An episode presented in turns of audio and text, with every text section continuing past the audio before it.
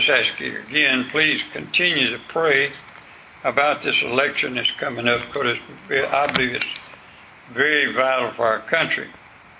Tonight, if you would please turn to Matthew chapter 13. Matthew chapter 13. And I'd like to read some to you, if you would please. Matthew chapter 13. And I'll begin to read verse 1. The same day went Jesus out of the house and sat by the seaside. And great multitudes were gathered together unto him.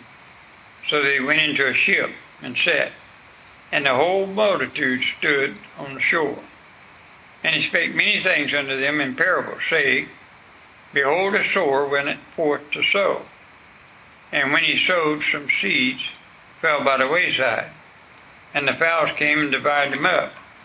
Some fell upon stony places, where they had not much earth, and forthwith they sprung up, because they had no deepness of earth. And when the sun was up, they were scorched, and because they had no root, they withered away. And some fell among thorns, and the thorns sprung up and choked them. Others fell into good ground and brought forth fruit, some a hundredfold, some sixtyfold, some thirty. Who has ears to hear, let him hear. Father, we pray in Jesus' name that you'll open our spiritual eyes tonight, that we can understand thy word. In Jesus' name we pray. Amen. I uh, guess I've studied this portion of Scripture about as much as any when it comes to the book of Matthew, especially. Uh, sometime if you get a chance, you need to read all seven parables that's given to us in Matthew chapter 13. Now, the seven parables here gives us a picture of the work of the gospel in the world of this present age. The basis and foundation of the church age is the going forth of the sower. Verse 3 And he spake many things unto them in parables, saying, Behold, a sower went forth to sow. So we know what it's about. The results and progress of the sowing of the seed is given in the first part of the first parable. Of the seven parables, Jesus only interprets the first two. And this interpretation is given beginning with verse 18. Look at verse 18 now. Now he gives a parable in uh, the first seven verses or eight verses, and then he gives the interpretation of it, uh, beginning in verse 18. Hear ye therefore the parable of the sower. Now, notice we're told that the sower is the Son of Man. Uh, beginning in verse 19, and when one, when anyone heareth the word of the kingdom and understandeth it not, then cometh the wicked one and catcheth away that which is sown in his heart. This is he receiveth seed by the wayside. Now, notice here, verse 37, if you would please, uh, says, uh, The sower is the Son of God. Verse 37 says, He answered and said unto them, He that soweth a good seed is the Son of Man. Notice also, if you would please, that the seed, the Bible says, is the good seed. So we know that all the seed now that's being sown is good seed. He's talking about the Word of God, all right? So he's talking about the seed, all of it's good. And Jesus began the task of preaching the Word into all the world. Now it's a duty and a privilege of every believer then to care on this sowing of the seed around the world. That's the reason we support missionaries. We want the seed all around the world to be sown. Notice also, as I said, now this the seed is good, all of it. Although some of the seed fell into bad soil, the seed was still good. And here's what that's all about. If somebody gets saved, it's not the Word of God's fault. The Word of God is pure. The Word of God is always good. Amen. And so some seed fell into bad soil, nevertheless, then it was good. That means all the Word of God is good. Now, the sowing of the seed and the hearing of the Word of the kingdom are one and the same. Now, I want to consider four different types of soil the seed, the good seed fell into, beginning with verse 4. Verse 4. And when he sowed, some seed fell by the wayside, and the fowls came and devoured them up. Now notice, first of all, some seed fell by the wayside. These are the people who hear the word of the kingdom but understand it not. Then the devil or the wicked one soon catches away that which was sown in his heart. That's why Romans ten seventeen is so important. Uh, faith come by hearing, hearing by the Word of God. The important thing is here is that you hear the Word of God. Now, the Word of God gives you faith, and you exercise the faith that God gives you, and you can get saved by the Word of God. Now, once the Word of God is heard, it must be understood. If sinners acted upon the conviction brought by the Word, uh, far more people would be saved then. But they put off coming to faith in Jesus. They wait for a more convenient time, which never comes, and in so doing, then the devil catches away that which was sown. I've told stories over and over here how people have come forward into preaching, and uh, I go down and ask them why you come forward. They said I want to get saved. I remember one man in particular and uh, I went over with him, talked with him about getting saved. He said, Not now, preacher, I'll do it again another time. The only thing is, he never came back. I was in the hospital. I talked to a man about being saved. He was dying that night. The doctor told me he's going to die that night. He said, No, I don't want to get saved now. I'll come back later and come to church. I'm going to get well, and I'll come to church, get saved in church. The only problem with that, you see, that the, the time of salvation is when you hear the Word of God. That's the time. You don't put it off. Because if you put it off, the devil will catch away the Word of God.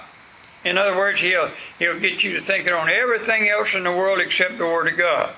And that's what this first parable is about. Notice he catches away that which was sown in his heart. So the Word of God, we know, goes to the heart. It doesn't matter. Anybody that sits on the Word of God, it's like a man uh, told me one time, well, you just go ahead, say whatever you want to, you're not going to bother me. Wrong. If you preach the Word of God, it will affect you. It'll get to you. And so that's what this verse is about. The attractiveness of things of this world. If I get saved, I might have, have to give up things is what I hear all the time. That's uh, our nature's against God, but we must let the Holy Spirit bring our old nature in subjection to the Word of God.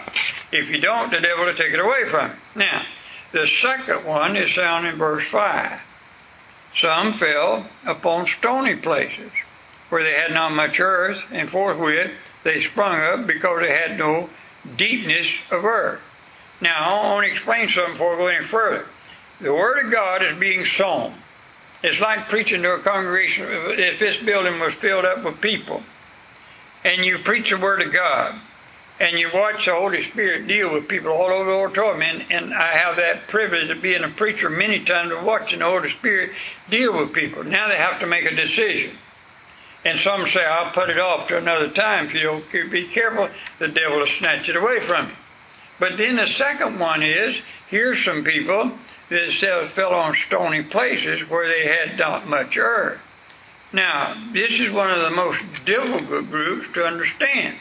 Here's a group who hears the Word of God, or seed, who immediately receive it and does so with joy. In other words, they look sincere, they respond to the gospel without repentance, though, and without counting the cost. They also respond with joy. This is that bunch that's always joyful about, oh boy, church, we had a wonderful service, praise God. And you say, did anybody get saved? Well, no, but we had a good time in church. That's not the same thing. Uh, getting saved is receiving in your heart. Remember this. There, without repentance, there is no salvation. Repentance is a change of your mind. It's not just being filled with joy of hearing the Word of God and hearing a good preacher preach. I, I'm, I'm very careful of people that talk about their pastor, how good a preacher he is, unless they tell me what he preached. Now, if you tell me what he preached to the Word of God, praise God, he's a good man, all right? But just to go around, boy, I got a great preacher. Boy, he excites me. Well, the Word of God will do that to the heart. But if there's no repentance, there's no salvation. The burden of life and the absence of the inward peace cause people to make the, this immediate response to the gospel. The whole world truly realizes a real Christian is filled with peace and joy. Here's what I'm saying. You ever talk to somebody and they watch Christians, they're happy and they have peace and joy with the Lord, and they say, I want what they got.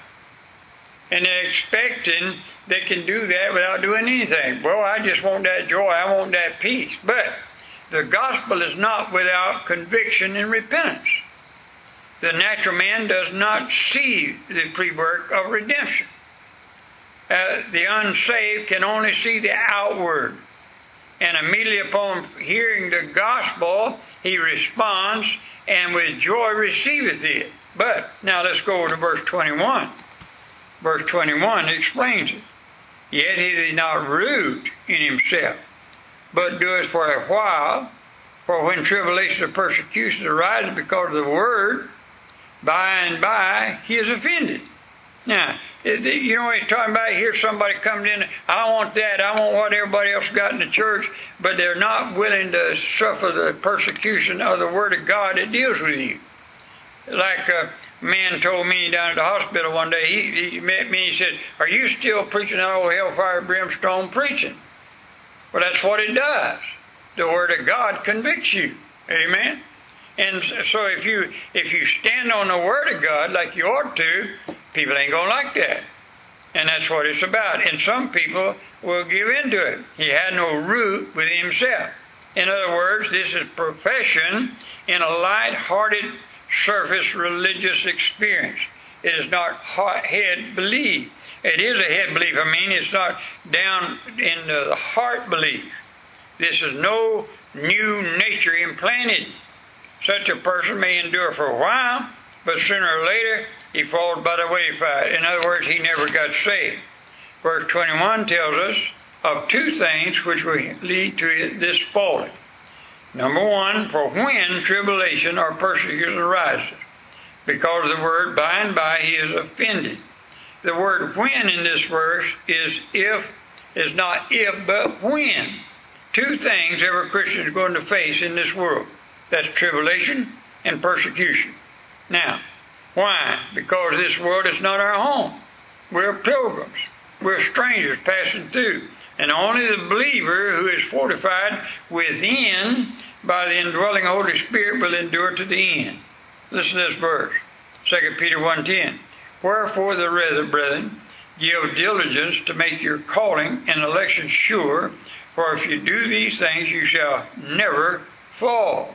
In other words, uh, I want to be sure I'm saved. Amen. I want to make sure.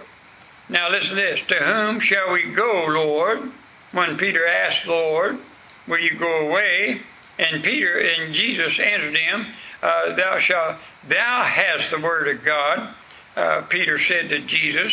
In other words, when Jesus, when Peter, Jesus asked Peter, "Are y'all going away? You going to leave me also as others do?" And Peter had the right answer. He said, Where am I going to get salvation? You can't find salvation nowhere else. It's in the Lord Jesus. Now, no, now others at that time had been with Jesus, they'd made profession, but when trouble came, they float, they run. Now, the first two groups, notice, received a good seed, but in neither case was salvation the fruit. Somebody said, How can you know somebody's saved? By the fruit they bear by the fruit they bear. If you see somebody and they say they're saving no change in their life, they never got saved. Uh, fruit comes with the tree. And when you get saved, it comes from the root. Now, watch this. So the first two groups received the good seed, but they had no fruit of salvation. Now, group number three, 7, verse 7. And some fell, now let's talk about a seed, some fell among thorns, and the thorns sprung up and choked them. Now, watch this, please. He also received seed uh, among the thorns, is the verse 22 now, is he that heareth the word, and the care of this world, and the deceitfulness of riches choke the word, and he causes unfruitful. Now watch this. Like the other two groups, these two are exposed to the good seed. That is the Word of God. They hear the truth gospel message presented. They have to accept it or reject it. Now this group knows right well the part of salvation. But through the death of the Lord Jesus Christ, that's the plan of salvation. There are two things that make this good seed unfruitful. Number one is the care of this world, chokes the word. People today live as if this life is heaven. Well, I got news for you. This life ain't heaven. Amen. I, I hear people all the time talking about giving up stuff as they get saved. They want to enjoy this life. Now, I enjoy living, and everybody's ever been around me knows I enjoy every day of my life, and I enjoy the things that God gives me in this life. But I'm going to tell you one thing there's nothing in this world more important to me than going to heaven. I'd rather go to heaven right now than anything in this world. And what happens to this group is that they push uh, heaven aside, and it's kind of worship at the, the like materialism. They're interested in more in what they can get. Concerned so about the things of this world, then the good seed is, when they do that, the good seed is choked. Now notice what Jesus said in Luke chapter 9 verse 25. For what is a man advantage if he gain the whole world and lose himself or be cast away? Now watch this. We must live in this world. Amen? We got to do it. To give ourselves to the seeking of these things, though, is fatal to the soul. In other words, if all you're interested is in the things of this world, you lose it. You lose what the Bible is talking about. Now, verse 22. The second deceit is the deceitfulness of riches. Remember this. Uh, it's the love of money which is the root of evil. It's not the money itself. Money can purchase us uh, natural things but it cannot purchase eternal life. I've had people that literally tell me, uh, well, I give, and they'll tell me all the things that they do, giving to people and giving to the church. They expect their riches to take them to heaven. Well, I got news for them. You can't buy your way into heaven. Amen?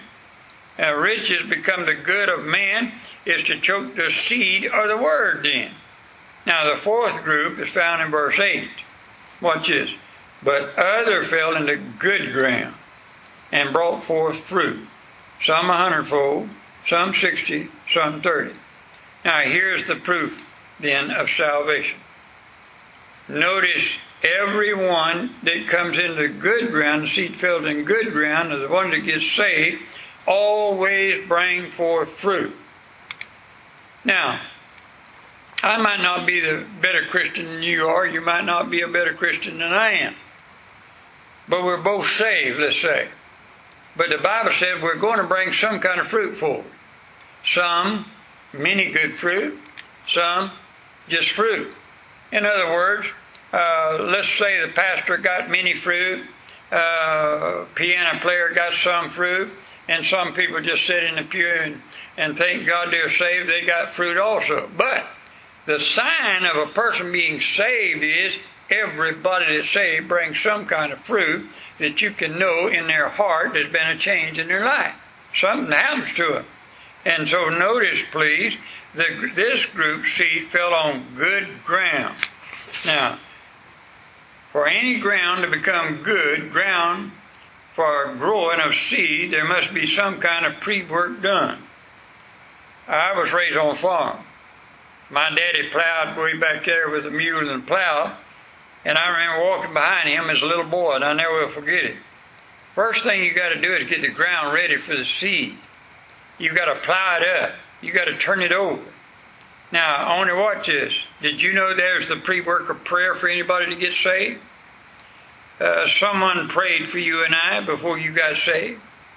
Uh, so this Jesus did in John chapter 4, uh, 17 John 17 said that Jesus prayed for every one of us. So we know there has to be the pre-work of prayer before the seed can be sown. There's a pre or, or received. The pre-work of the conviction of the Holy Spirit. You sow the seed, you have to till up the soil to get it done. Then the Holy Spirit takes that word and germinates it upon the face of the deep, and Jesus moves as he's uh, in conviction. My daddy told me and my boy, my brother, one time, I never will forget it. Daddy was planting corn, and uh, back then we had soda, uh, sodium. That we in a bucket. He give us a little bucket. He said, "I want you to go put a little bit of this by each stalk of the corn." And uh, me and my brother said, "We want." Daddy said, "Now if you uh, help me get all this done, I'll take you fishing." He shouldn't have said that because we got rid of that soda in a hurry. I mean, I'd put a handful by a stalk of corn, you know, and get rid of that bucket of stuff in a hurry. Well, I got news for you. Wait a little while. It'll burn that corn up. It'll kill it if you put too much by it. And what, what I learned there is you sow the seed in the good ground, but then you got to fertilize it. You got to give it some nutrition. And then it starts growing. And that's what the Holy Spirit does to our he convicts us. First, you have the pre work of prayer. Somebody's praying for you to get saved. Then you have the conviction of the Holy Spirit with the Word of God. And the Bible says, No man cometh to the Father except the Spirit draw him. Then you have the pre work of witnessing. The hearer must hear the Word of God. Listen to 1 Corinthians 1.21. That it pleases God by the foolishness of preaching to save those who would believe. Romans 10 17. So then faith comes by hearing, hearing by the word of God. So the gospel is still the power of God unto salvation to everyone that believeth. But there must they must hear the gospel. And God uses people to tell people of Jesus. I never my English teacher, Mrs. Yeager, she used to snap her finger at me and I'd be sitting in class and you know staring straight ahead because I was about half asleep and in her class, and she said, Ledoux, Ledoux, pay attention. You're not listening to me. I said, Yes, ma'am, I hear. She said, No, you ain't. It's going right over your head. It's going right over your head. You ain't heard nothing I said. And uh, she said, You pay attention. Did you know that that's what witnessing is for? Uh, wait, notice what the Bible says now, and it pleases God by the foolishness of preaching to save them would, that would believe. Now, there must be hearing of the gospel. Some people hear, but they don't hear. It don't reach your heart. They sit in a congregation. You can go witness to them. You can give them a tract. And they say they hear, but they don't really hear. They're not taking it in. They're not taking it to heart. But not only must the sinner hear the gospel, he must understand it also. Now look at verse 23, and God will explain it. Verse 23. But he that receiveth seed in the good ground is he that heareth the word and understandeth it, which also beareth fruit, and bringeth forth some a hundredfold, some sixty, some thirty. Do you know the only way you can understand the word of God is the Holy Spirit uh, interpret the Word of God to your heart.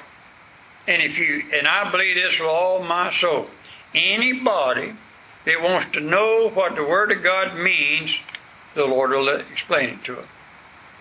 I know that I've dealt with people that think only the preacher can understand the Word of God, only their priest can understand the Word of God, or only their religion can interpret the Word of God. That's not true. Anybody that will come to God and say, you, Lord, I want to know more about you. God will reveal himself to them. And by the Word of God, and then the Holy Spirit will explain himself to you by the Word of God. And then you have to make a decision for Christ, or what will you do with the Word that's, that the Lord has given to you.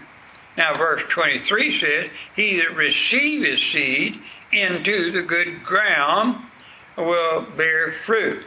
Now, not all the same fruit, but all will bear fruit. In other words, uh, you can know them by their fruits that they bear. And if they bear no fruit of being saved, then they're not saved. Now, the problem is, do you bear good fruit? Do you bear fruit? Do you, it's how you talk, how you act, where you go, everything about you. That's fruit. That's fruit bearing. And the Bible plainly makes it that your heart, if you yield to God, that's good ground. God's looking for a good ground that's already been tilled up by prayer, by the Holy Spirit, by the Word of God. And if you receive Him into your heart in that good ground, then you're a changed person. Something happens to you. The Holy Spirit changes your life by repentance, and you begin to bear fruit for the Lord. I thank God I'm not what I want to be, but I sure not what I used to be. Amen. And I mean that from my heart. I know I'm not perfect. I don't even pretend to be perfect. But I know one thing there's been something happen to me on the inside. It, it, God changed my life, and I bear fruit to the Holy Spirit. And that's one of the ways that I can know that I'm saved by the grace of God. If I enjoy the same old things and do the same old things, and it does not bother me that I did before I got saved, then you never got saved. But if you can do the things you used to do and everything where the Holy Spirit convicts you of it and you have repentance of it, then that's the way you can know you're saved. Amen? And that's what this parable is about.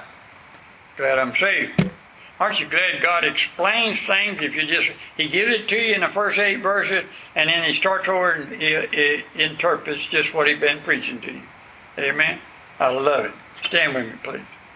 Heavenly Father, will you bless your word tonight to our hearts? And each one has come, those that hear. In Jesus' name we pray. Amen. Thank you very much for being here tonight. Don't forget to pray for those we've asked tonight.